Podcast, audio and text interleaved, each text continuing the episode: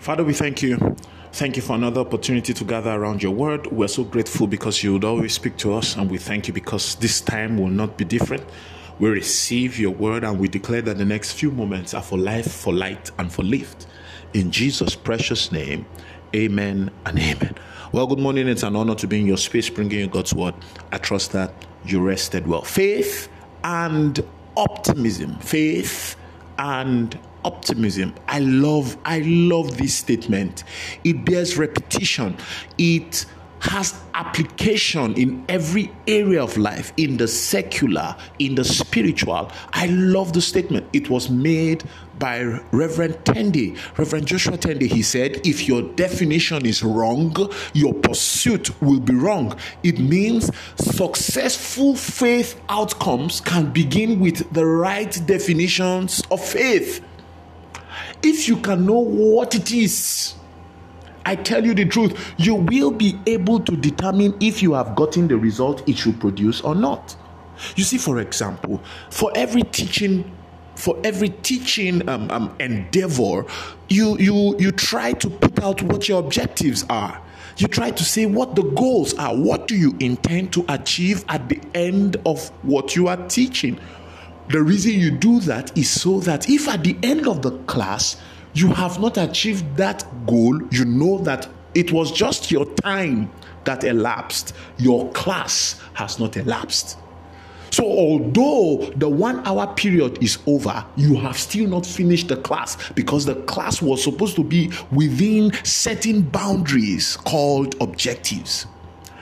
And that is the same thing with faith. If faith is not defined in the way it should be defined, you cannot get the exact outcomes. So faith and optimism, I've said it bears repetition, that although faith is optimistic, and it's supposed to be optimistic, you cannot have faith and speak dirty. You cannot have faith and speak negative. We can't have all the bad news coming from your channel and you claim that you're in faith. If you are in faith, there should be some life coming from your place. And it sounds positive. But I came to tell you today that the root of faith is not just positive thinking. The root of faith is not just positive thinking, so that you do not see every optimist as a man of faith. The centurion said to Jesus, "Speak the word only.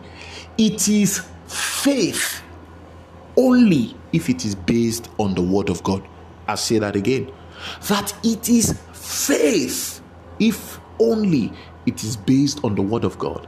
And while thinking about these things today, you see, the Lord began to tell me that this is the reason why many people are disappointed, because they thought that they were in faith because they were optimistic.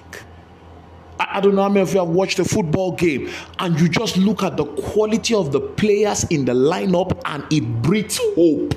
It puts some level of optimism in you and you are just sure.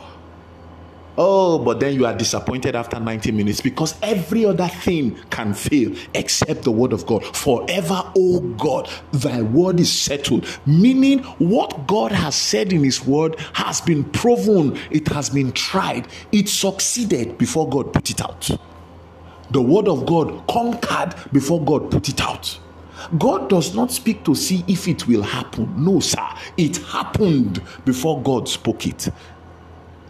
It happened before God spoke it. So when I'm in faith, I'm not just being optimistic. It's based on the word of God. That is why time can pass. But as long as God's word is not limited by time, I'm not going to throw away my faith. The Bible says certain women, they received their children back from death. So death took a hold of the child and they snatched him back by faith. Why? Because faith is based on the word of God, and the word of God is eternal. The centurion says, "Speak the word only." Jesus said, "That was faith." That was faith. Until your faith is hinged absolutely on the integrity of God's word, it might not be real faith. Living faith does not need any other evidence except the holy written word of God. I trust that bless you. Shagwale Media, I thought to bring you a word of faith and hope.